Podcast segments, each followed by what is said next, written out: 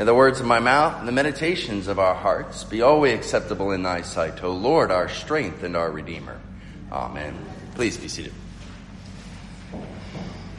As I drove the streets this week, I found several Christmas trees lining the roads ready for trash pickup. And I also noticed several families outside working feverishly to remove their Christmas lights and decorations that have been illuminating the neighborhoods for the past several weeks. And I'm sure that some of us probably even spent some of this weekend taking down the decorations in our own homes. Christmas is over and past, at least according to the societal view of Christmas. The hoopla is done. The important football bowl games are underway every day, even though Oklahoma lost last night, so it doesn't matter anymore. And our attention is now on to tomorrow night with the New Year's Eve parties and the ball that will drop in Times Square. Yet, in the church, we're a bit different. The church doesn't let us so soon forget that which we celebrate. We spent four weeks of Advent, preparing for the Christmas feast. And the church would have us celebrate this feast not for just one day, but for multiple days. We have what are called octaves or octaves of a feast. Simply put, that means the feast is celebrated for eight days.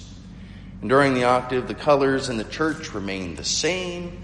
The collect prayers for the feast are repeated all throughout. The same proper preface for the feast is said or sung again before we sing, Holy, Holy, Holy. And this practice of the church patterns much of what the Israelites did in ancient times. When God instituted the Feast of Tabernacles and the Feast of the Passover, coupled with the Feast of Unleavened Bread, they would make the trek to the temple or to the tabernacle, and they would celebrate that feast for eight days. In our case, at least for Christmas. We celebrate it for 12 days until Epiphany on January the 6th. And actually, that is eight days with four extra feasts thrown in there. I was just saying to Aiden and Avery in the car on the way home from church on Christmas Eve that if we were to strictly observe the Christian calendar and to come to church every time there's a particular celebration of or feast during Christmas tide, we'd be at the church almost every day this past week. First, we would have come on Christmas Day instead of Christmas Eve. Then we would have come the next day on December 26th to celebrate the first martyr, St. Stephen the Deacon. We would have come yet again the next day on December 27th to celebrate St. John the Apostle. Then on December 28th, we would have gathered for Holy Innocents, to remember all those infants that were murdered by Herod in hopes of killing the child Jesus. In addition to these four days in a row, we will come again this upcoming Tuesday, January the 1st, to celebrate the circumcision of Christ. So, all in all, you have four extra feasts and eight total days of Christmas observance, which total the 12 days of Christmas. Now, in our fast paced world, we don't come for all those. We should come, but the truth is, our world is different.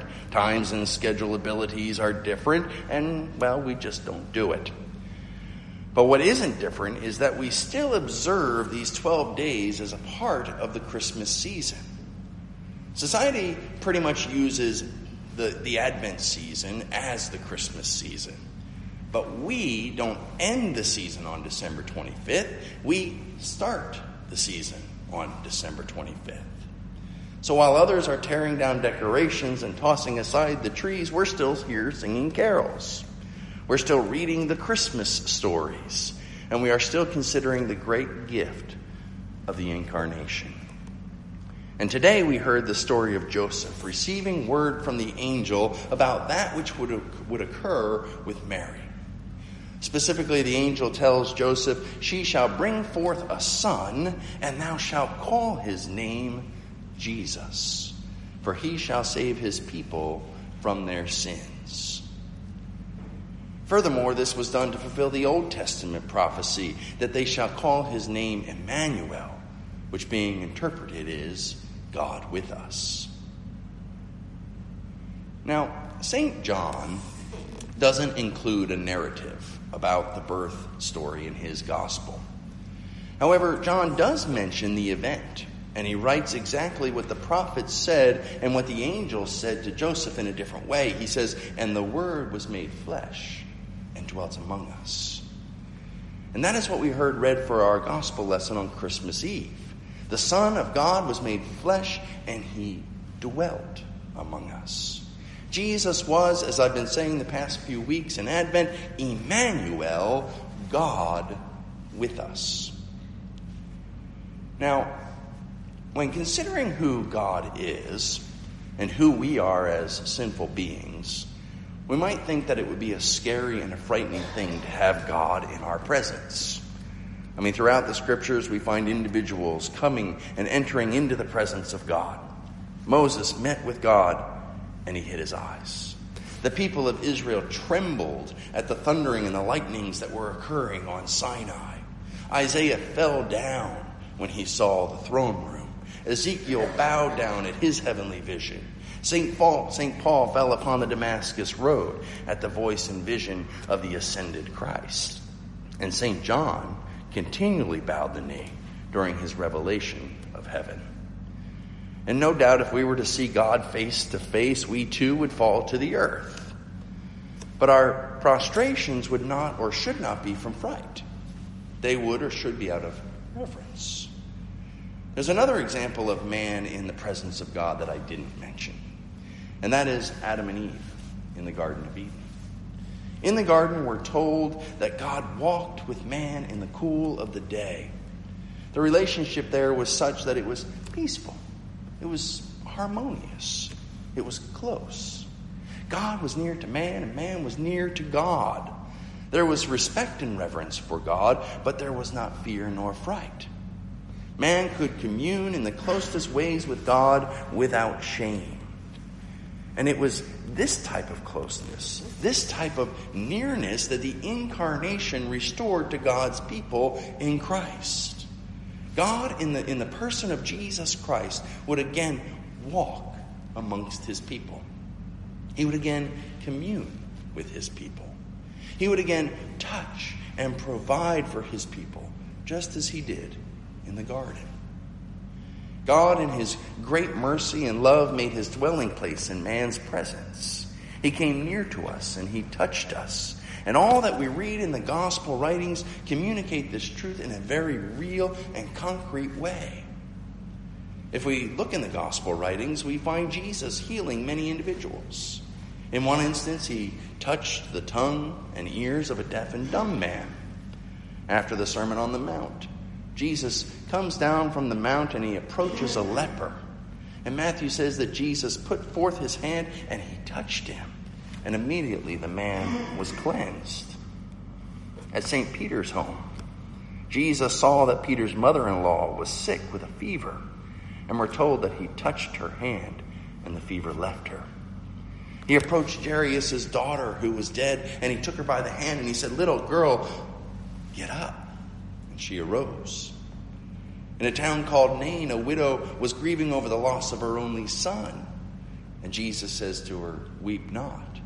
And with that, he reaches out and he, he touches the bier carrying the dead son, and he says, Arise. And the young man sat up and began to speak. And listen to the response of the people after that miracle. They glorified God, saying that God hath visited his people. And there are many more passages about Jesus' miracles, but I chose these specifically to show the nearness and the closeness of Jesus Christ. In each of these examples, God could have declared from heaven, Be healed. But we're not given that picture in the gospel accounts. We're presented with God Himself in the person of Jesus Christ reaching out to His people. He speaks to them, He touches them, He looks upon them. And through these actions, ultimate closeness and intimacy was expressed and experienced. God came and God met the needs of his people, bringing comfort and joy. And all of this came through those words of the angel to Mary. And again, to Joseph, Fear not, for that which is conceived in her is of the Holy Ghost. She shall bring forth a son, and thou shalt call his name Jesus, for he shall save his people from their sins.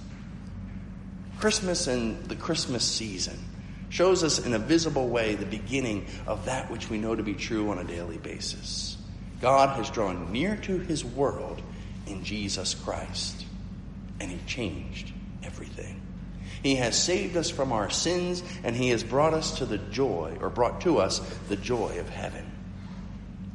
So, as we progress through these 12 days of Christmas, let us not be too quick to leave it behind, as our world does, and instead to continue our celebration of God's nearness and work in our midst.